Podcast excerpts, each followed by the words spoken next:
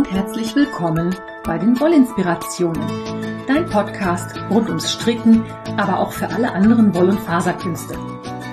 Ich bin Kaya vom Lana Filia Wollshop und ich freue mich sehr, dass du heute dabei bist. Ich wünsche dir viel Spaß und tolle Inspirationen in der aktuellen Folge.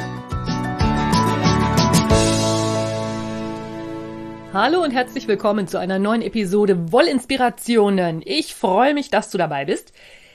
Ich habe heute einen etwas provokanten Titel gewählt, absichtlich mit Anführungszeichen.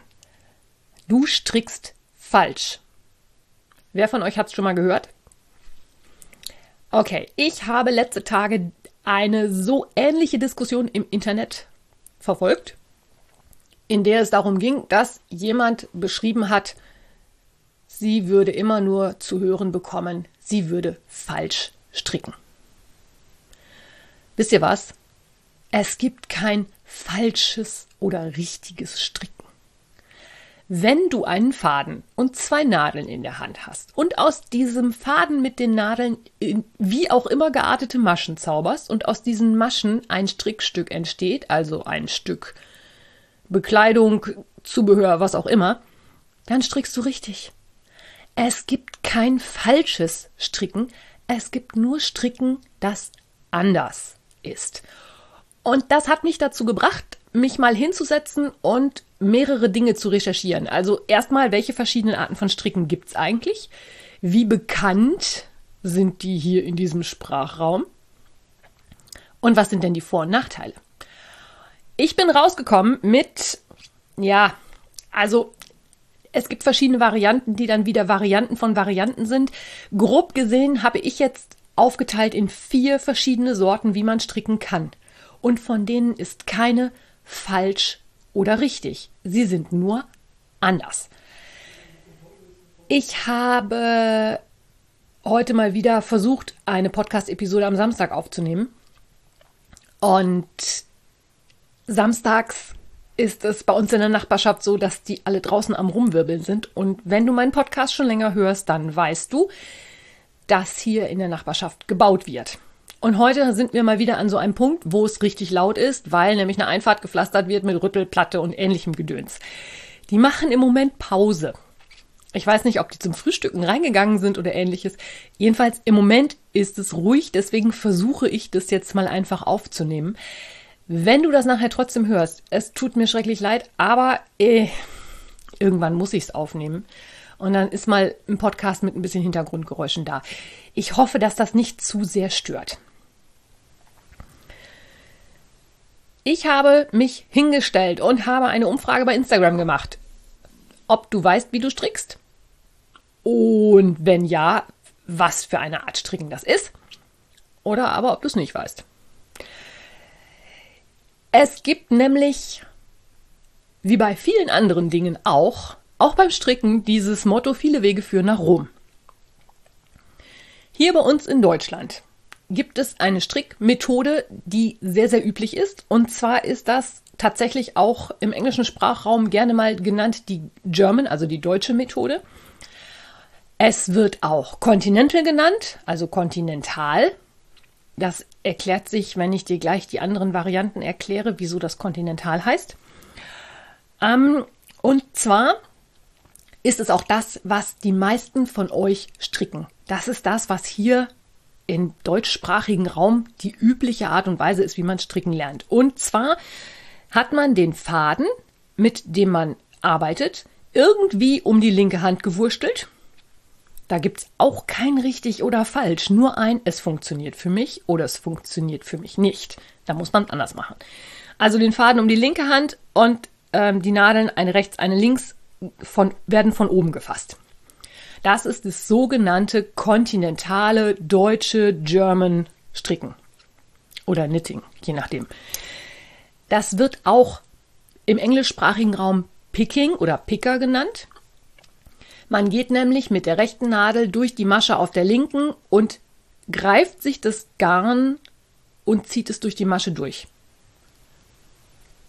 Im Englischen würde man das mit to pick übersetzen, deswegen sagt man auch Picker dazu. Das ist die Methode, die hier in Deutschland traditionellerweise seit ganz, ganz, ganz ewig vielen Zeiten verwendet wird. Die war auch mal in ganz vielen anderen Teilen Europas sehr, sehr üblich. Und dann kam der Zweite Weltkrieg. Und die deutsche Methode zu stricken ist da ein bisschen in Verruf gegangen oder gelangt. Und es wurde weit verbreitet sehr viel die englische Methode gelehrt, gezeigt, angewendet. Und wenn ich jetzt sage Englisch, erklärt sich natürlich auch, warum das andere Continental ist. Die Engländer auf ihrer Insel, die meinen ja immer, sie wären was Besseres, weil sie auf ihrer Insel sitzen. Darüber können wir uns jetzt streiten, brauchen wir nicht. Sie haben jedenfalls eine andere Methode zu stricken, und zwar das sogenannte englische Stricken. Das hat sich durch die Auswanderer nach Amerika auch in den USA sehr weit verbreitet, wird deswegen auch manchmal American Knitting genannt oder aber auch Thrower oder im Deutschen dann wieder Werfer. Bei der Methode Englisch zu stricken ist es so, dass ich den Arbeitsfaden mit der rechten Hand führe. Ich habe also wieder meine beiden Nadeln, eine rechts, eine links. Ich kann die Nadeln beide von oben greifen. Es gibt aber auch englische Stricker, die die rechte Nadel von unten wie einen Stift halten. Und dann funktioniert das Ganze so, dass die auch mit der rechten Nadel in die Masche auf der linken einstechen und dann den Arbeitsfaden quasi über die Nadel drüber führen oder halt werfen, woher dieses Thrower oder Werfer kommt, und dann die Masche bilden und durchziehen und runterziehen von der linken Nadel und die Masche auf der rechten haben. Durch diese Version des Ich werfe das Garn über die Nadel drüber weg ist diese Methode natürlich bewegungsaufwendiger als das Continental Knitting, was wir hier traditionellerweise benutzen. Und es kann halt sein, dass das bestimmten Menschen auch auf die Gelenke geht. Genauso wie es aber auch Menschen gibt, denen das kontinentale Stricken auf die Gelenke geht. Und demzufolge ist es immer eine gute Idee, mal zu gucken, wenn ich Probleme mit meinen Gelenken habe, sei es eine Arthritis, also eine Gelenkentzündung, sei es Arthrose, also Verschleiß, immer mal eine gute Idee, dass man wechselt. Das ist im ersten Moment fürchterlich ungewohnt und dauert seine Zeit, bis man das verinnerlicht hat. Aber das ist ja etwas, was ich dir auch schon öfter mal erzählt habe. Wenn du etwas Neues lernst, auch mit den Händen, das braucht seine Zeit, bis das Gehirn und das Muskelgedächtnis das verinnerlicht haben und so lange fühlt sich das halt alles ein bisschen merkwürdig an. Und der riesengroße Vorteil bei dem englischen Stricken ist, ich habe halt den Faden in der rechten Hand. Und das erklärt auch, warum sehr, sehr viele Stricker und Strickerinnen sich das beibringen, weil man damit nämlich zweifarbiges Stricken sehr gut optimieren kann. Ich kann dann nämlich einen Faden auf der linken Hand haben, mit dem ich dann Continental stricke, und den anderen Faden in der rechten Hand, womit ich dann werfe und demzufolge mit zwei Fäden gleichzeitig relativ gut und flott stricken kann. Das machen viele, die sehr viel zweifarbig stricken. Ich mache das nicht. Ich habe meine Fäden beide über die linke Hand sortiert, aber auch hier gilt mein großes Credo. Es gibt kein falsches Stricken. Wenn du mit dem richtigen Ergebnis rauskommst, ist das super. Alles prima, nur anders. Man kann nur anders stricken. Wenn das Ergebnis das gleiche ist, ist alles prima. Wenn das Ergebnis nicht gleich ist, da komme ich gleich noch zu. Das wird nämlich Thema beim Combined. So, also, ähm, Continental ist das, was wir hier gelernt haben. Englisch ist das, was von der Insel kommt. Und ich habe bei Instagram eine Umfrage gemacht, wer von euch weiß, wie er strickt und wenn er es weiß, wie er strickt, wie er denn strickt.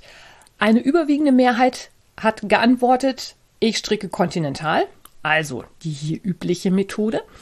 Es gibt allerdings auch ein paar Werfer dabei. Und die Werfer, also die englischen Stricker, sind putzigerweise oder eben nicht putzigerweise alle im ziemlichen Westen von Deutschland einsortiert. Also von denen, von denen ich es weiß, die sind eher im Westen in der Nähe zu Belgien, Frankreich und den Niederlanden, weil nämlich in den Ländern das Stricken auf die englische Art deutlich üblicher ist. Die haben das dann wahrscheinlich von Oma, Opa, Tante, Onkel, Mutter, wie auch immer, auf die englische Art und Weise gelernt und stricken es auch noch. Finde ich total interessant, dass die, die gesagt haben, sie stricken Englisch, wirklich alle aus dem ziemlichen Westen Deutschlands kommen. So, das zu Continental und English oder American. Bei beiden Methoden hole ich den Faden von hinter dem Strickstück. Das heißt, ich gehe mit der Nadel durch und greife den Faden und ziehe den nach vorne. Wer von euch jetzt schon mal ein bisschen mehr im Internet unterwegs gewesen ist und sich die verschiedensten Strickarten angeschaut hat, wird auch über portugiesisches Stricken gestolpert sein. Und da gucken wir alle erstmal mindestens genauso verwirrt, wie wenn wir Englisch oder Continental als erstes Mal sehen. Allerdings finde ich das portugiesische Stricken immer noch mal eine Art komischer in Anführungszeichen. Also es ist halt einfach anders, weil wenn jemand auf die portugiesische Art und Weise strickt, in Klammern, das wird nur so genannt. Das wird viel in Portugal gemacht, aber es ist auch in ganz vielen anderen Ländern üblich. Irgendjemand hat sich nur mal auf diese Benennung geeinigt und deswegen benutze ich das jetzt auch. Klammer zu. Also, portugiesisch stricken ist nichts anderes wie auch, ich habe eine Nadel rechts, ich habe eine Nadel links. Aber der portugiesische Stricker hat den, oder die portugiesische Strickerin, je nachdem, hat den Faden um den Hals gelegt. Was soll das denn jetzt mal bitte? Ja, wie ich gerade gesagt habe, wenn wir Englisch oder kontinental stricken, holen wir den Faden von hinter der Arbeit. Macht total Sinn. Dann kann das Wollknäuel irgendwo auf dem Tisch liegen. Alles super. Wenn jemand auf die portugiesische Weise strickt, wird der Faden von vorne an das Strickstück rangeführt. Das heißt, ich muss den Faden irgendwie nach vorne kriegen und weil ich mein Wollknäuel aber meistens irgendwo vor mir ablege, hilft man sich, indem man den Faden dann über die rechte Schulter, hinterm Hals lang, über die linke Schulter wieder nach vorne laufen lässt und so den Faden von vorne ins Strickstück laufen lässt. Man kann das auch anders regeln, indem man so Clips, Pins, Haken, wie auch immer, benutzt, die man an dies Ober Teil, was man gerade trägt, dran klipst, damit man den Faden dazu bringt, dass er von vorne aufs Strickstück zuläuft. Es gibt wunder, wunderschöne Pins, Haken, Halsketten, mit denen man das machen kann. Die machen natürlich nur dann Sinn, wenn man weiß, dass es portugiesisches Stricken gibt. Aber da gibt es total tolle Sachen. Ich habe vorhin was gesehen, wo ich gedacht boah, das ist so schön, das müsste ich eigentlich sofort kaufen. Aber wofür soll ich das kaufen? Weil ich stricke ja nicht portugiesisch. So, der Vorteil am portugiesischen Stricken ist, dass damit das Stricken von linken Maschen unheimlich unaufwendig ist. Es ist nämlich wirklich so, wenn ich den Faden von vorne auf mein Strickstück laufen lasse, mit der rechten Nadel in die Masche auf der linken Nadel reingehe und dann eine linke Masche stricken will, muss ich mit der rechten Nadel nur einmal nach unten und den Faden durchziehen. Zack. Durch, zack, zack, Zack. Diese ganzen komischen Verrenkungen, die wir machen müssen, wenn wir Continental oder Englisch stricken, um eine linke Masche zu formen, fallen dabei weg. Und das ist auch der Grund, wo ich sage, okay, wenn du viel, viel, viel glatt rechts strickst, dann wäre es vielleicht mal eine Überlegung, das portugiesische Stricken auszuprobieren, weil das einfach ja, dadurch, dass auch weniger Bewegung drin ist, auch das wieder eine gelenkschonendere oder Gelenke anders belastende Art und Weise ist, wie man stricken kann. Das zum Thema Portugiesisch stricken. Alle diese drei Strickarten, ich habe ja gesagt, Continental Englisch, die greifen von hinten den Faden, Portugiesisch von vorne. Alle diese drei Arten haben aber wiederum eins gemeinsam. Der Faden wird entweder im oder gegen den Uhrzeigersinn um die Nadel gewickelt. Und zwar konstant auf eine Art und Weise. Wenn ich Continental stricke, geht es immer entgegen den Uhrzeigersinn um die Nadel drumherum. Egal, ob ich, strick, ob ich rechte oder linke Maschen stricke. Jetzt gibt es noch die große Gruppe, groß will ich nicht sagen, aber die Gruppe der Stricker, bei denen es aus welchen Gründen auch immer, so ist, dass die eine Sorte Maschen mit dem Uhrzeigersinn und die andere Sorte Maschen gegen den Uhrzeigersinn gestrickt wird. Ich persönlich habe das erlebt bei Menschen, die sich das Stricken im Internet beigebracht haben. Die also mit YouTube-Videos gelernt haben, wie man strickt. Weil es da manchmal nicht so ganz genau klar wird, wie rum man den Faden wickeln muss. Es gibt aber auch Menschen, die generell diese Methode stricken. Das Combined-Stricken hat auch seine Daseinsberechtigung, es hat aber auch seine Probleme. Wenn ich meine Maschen einmal auf die eine und einmal auf die andere Art um meine Nadel wickel, hat das zur Folge, dass in meiner nächsten Strickrunde oder Reihe, meistens sind es Reihen, die Masche verdreht ist. Das heißt, ich habe einen Twist in der Masche.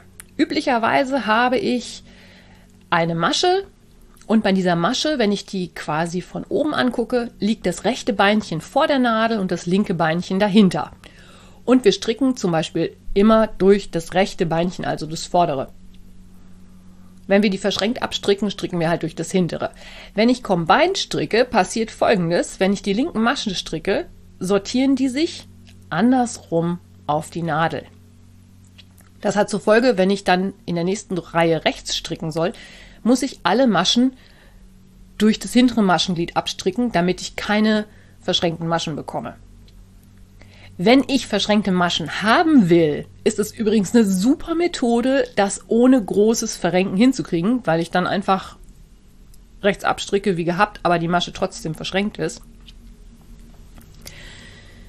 Das ist aber nicht immer gewünscht, und man sieht auch nicht immer unbedingt sofort den Unterschied.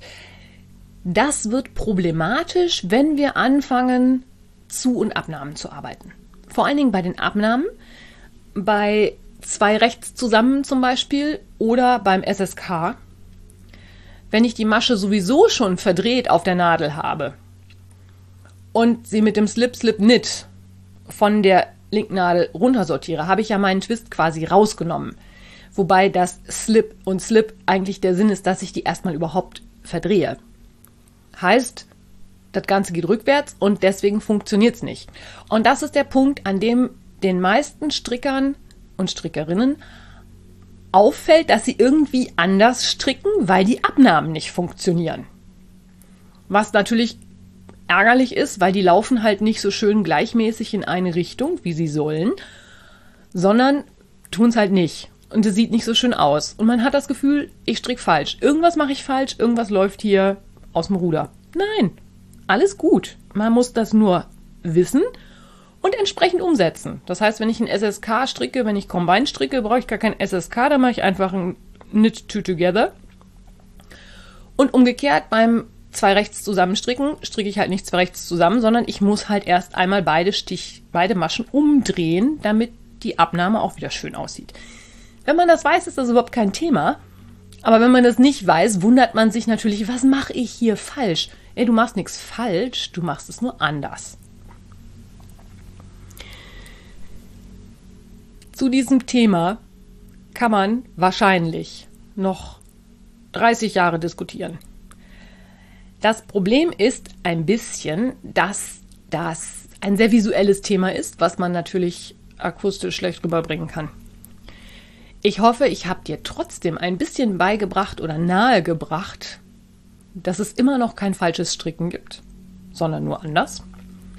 Und wie man sich da eventuell behelfen kann oder aber auch, wenn du Probleme mit deinen Gelenken hast, dass es vielleicht mal eine Methode gibt, die du ausprobieren könntest, die einfach dadurch, dass sie anders ist, für dich angenehmer ist. So, so viel zu ich stricke falsch. Und ähm, ja, dann muss ich noch was beichten. Ich habe wieder das Häkelvirus.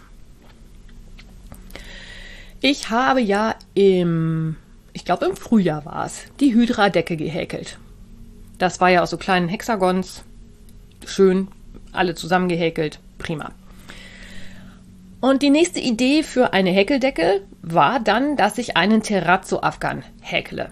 Das ist Mosaikhäkeln. Das ist eine Anleitung von Tina jetzt muss ich lügen, Torus Dottir, glaube ich, heißt sie. Also Tina Hickel aus Island. Und dafür hatte ich mir ausgesucht, weil das auch Quadrate sind, die so ein schönes geometrisches Muster machen. Dafür hatte ich mir ausgesucht Wolle mit einem schönen langen Farbverlauf und zwar von Schäpjes, die Wheels und die Violette. Und weil ich ein Häkelhonk bin und das nicht so oft mache, habe ich mich auf die Angabe, die auf der Banderole stand, verlassen und habe mir diese Wolle bestellt in dem Glauben, ich könnte sie wirklich mit einer Nadel dreieinhalb bis vier häkeln. Ich habe mir die Anleitung für den Terrazzo gekauft, habe mir meine Häkelnadel Nummer 4 genommen, weil ich ja eher ein bisschen fester häkel. Habe mir das Garn hergekriegt und eigentlich war mir schon von Anfang an klar, dass das nicht funktionieren konnte, weil dieses Schäpjesgarn oder Schräpjes oder wie auch immer man das niederländisch korrekt ausspricht. Ey, das ist noch dünner als Sockenwolle und das soll mit dreieinhalb bis vier verhäkelt werden. Wollt ihr mich verarschen? Das klappt doch im Leben nicht. Ich habe also ein so ein Häkelquadrat gehäkelt in dieser Mosaiktechnik, die ich total spannend finde, allerdings halt auch, ne, ja, habe das fertige Quadrat hingelegt, habe gedacht, so, und davon sollst du jetzt, ich weiß nicht wie viele, 84, paar 70, 60, wie viel auch immer häkeln. Und dann soll deine Decke fertig sein. Dann ist deine Decke aber mal gerade eben so ein Meter mal zwei. Also es ist eher ein Deckchen. Ich bin mit der Nadelstärke dann auch ziemlich schnell runtergegangen. Ich glaube auf 3 oder 2,75, jedenfalls deutlich kleiner. Und dadurch wurden diese Häkelquadrate natürlich auch sehr klein. Oder dieses eine, was ich gemacht habe, ist halt sehr klein geworden. Ich habe, glaube ich, ein großes angefangen, habe gleich gemerkt, dass das nicht geht und bin gleich auf was Kleineres umgeschwenkt. Ja. Und dann hatte ich diese Wolle da liegen und wusste eigentlich auch nicht so wirklich, was ich damit anfangen sollte. Der Plan war eigentlich, ich habe eine Grundfarbe und ich habe zwei Farbverläufe und mache damit dieses Mosaikmuster. Schön geometrisch. Ich fand das total schick. Aber das Garn passt nicht zur Anleitung. Und ich bin ehrlich gesagt auch ein bisschen nölig auf Schäbjes, dass die da dreieinhalb bis vier Millimeter auf ihre Banderole schreiben. Das ist Garn, wie gesagt, da, ne? Ich habe ein Sockengarn daneben gelegt, das ist dünner. Ich kann ja nicht mit dreieinhalb verhäkeln. Hallo? Nun ja. Aus welchem Grund auch immer grassiert halt in meiner Umgebung gerade wieder das Häkelfieber. Ähm, schönen Gruß an meine Schwester. Und dann war halt die Überlegung, was mache ich mit diesem Garn? Ich habe es ja gekauft, es liegt hier ja. Es ist ja ärgerlich und ja, das ist ein Baumwollgarn, das heißt zum Verstricken ist es sowieso nicht gut. Und dann war halt die Überlegung, ich habe zwei von diesen Wheels, also diesen Farbverlauf Garnen und ziemlich viele dunkelblaue, die dazu passen. Tja. Und dann habe ich mich auf die Suche nach einem Häkeldeckenmuster begeben, weil ich ja dann auch wirklich Mengen von dem Garn habe. Angehäkelt war es ja auch schon, heißt verkaufen war auch irgendwie so keine Option. Und dabei rausgekommen ist jetzt tatsächlich Sophies Universe oder Sophies Dream. Die Firma Srepjes veranstaltet regelmäßig kostenlose Crochet-Alongs Kostenlos deswegen, weil das mit deren Garn ist, damit die ihr Garn verkaufen können. Und 2015 war dieser Srepjes Kall, mit C geschrieben, Sophies Universe. Das ist eine quadratische Decke, die wird von innen nach außen gehäkelt. Die beginnt mit so einer Mandala-Form. Das heißt, ich habe Blütenblätter, ich habe Kreise, das Blütenblätter, die sich da formen durch verschiedenste Häkeltechniken. Und aus diesem Kreis wird irgendwann ein Quadrat gemacht. Und das Quadrat wird halt ziemlich groß und das wird aus zweien dieser Wheels. Die würden dafür reichen. Die Alternative ist Sophie's Dream. Das fängt genauso an, hört aber relativ bei Zeiten, also ich glaube nach Teil 4 oder so, nach 30 Runden hört es auf und ich habe halt ein quadratisches Patch. Und davon produziere ich halt so viele, wie ich möchte und häkel die nachher aneinander für die Decke.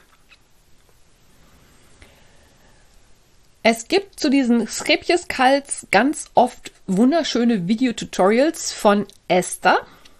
Esther ist aus den Niederlanden. Die findest du bei YouTube unter It's All in a Nutshell. Und die macht ganz dezidiert ausführliche Tutorials zu diesen Crochet-Alongs. Weil, ähm, also damit kann selbst ich Häkelhonk wirklich alles runterhäkeln. Ist überhaupt kein Thema. Wenn ich dann noch die Anleitung daneben lege und die mir das einmal zeigt, wie es geht, funktioniert das hervorragend. Wenn ich dann nur die Häkelschrift habe, dann stehe ich davor und denke, Bahnhof, Bratkartoffel, was soll ich jetzt wo einstechen und wie geht eine Popcornmasche und was ist eine Krebsmasche? Habe ich jetzt alles gelernt. Ich bin mega stolz. Ich bin schon so weit, dass mein erstes Häkelstück anfängt Ecken zu bekommen und bin jetzt eigentlich an dem Punkt, wo ich mich bald entscheiden muss, mache ich da jetzt mehrere von oder mache ich eine große.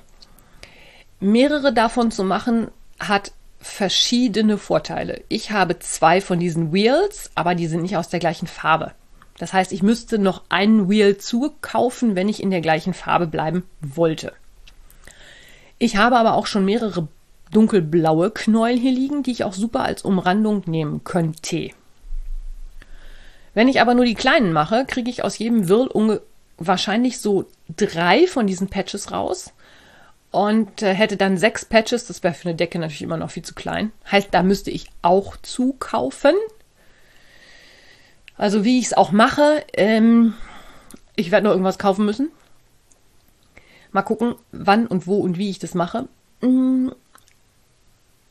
Und für welche Version ich mich entscheide.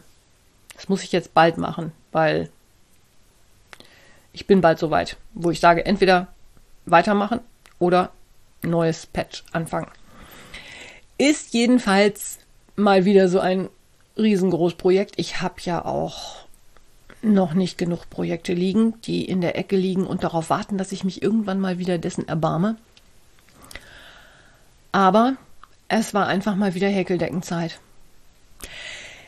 Ja, also Sophies, ich habe es jetzt bei Revelry mal was auch immer genannt, bis ich mich entschieden habe, ob es ein Universe oder ein Dream wird. Vielen Dank übrigens an dieser Stelle an die Katja. Das ist die Eifelmutti von Instagram. Die hat mir nämlich geholfen, dass ich in dieser riesen unübersichtlichen Seite der Designerin, die heißt übrigens Deirdre, ich weiß gar nicht, ob ich das gesagt habe. Und die Seite heißt lookwhatimade.com, glaube ich, oder net.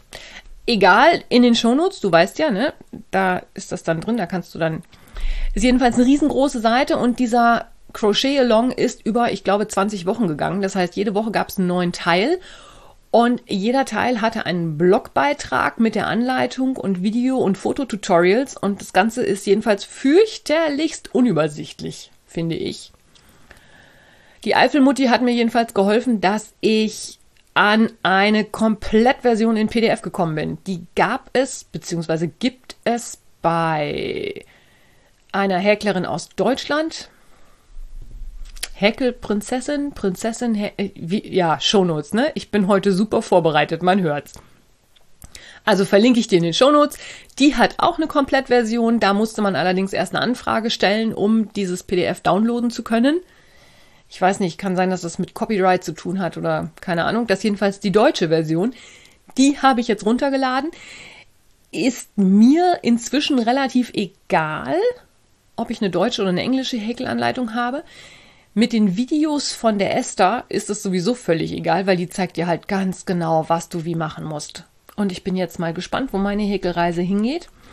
Ich finde diese Decke sehr anspruchsvoll. Es ist allerdings auch das, was mich an dem Teilchen reizt. Es ist also nicht endlose Granny Squares häkeln oder Streifen in verschiedenen Farben häkeln oder sowas und macht im Moment mega viel Spaß. Mal gucken, was mich dann so als nächstes anfällt und in welchem Jahrzehnt diese Decke denn fertig wird. Ich halte dich auf dem Laufenden. Und bis dahin wünsche ich dir jetzt einfach einen schönen Sonntag, eine coole Woche. Wir hören uns dann nächste Woche. Bis dahin, alles Liebe. Deine Kaya. Wenn dir mein Podcast gefällt, freue ich mich, wenn du ihn weiterempfiehlst oder bewertest. Du kannst auch in meine Revelry-Gruppe kommen oder mir bei Facebook oder Instagram folgen. Finanziell unterstützt du den Podcast durch einen virtuellen Kaffee auf meiner Kofi-Page oder einen Einkauf im Lanafilia Wollshop. Alle Links dazu findest du in den Show Notes. Vielen Dank.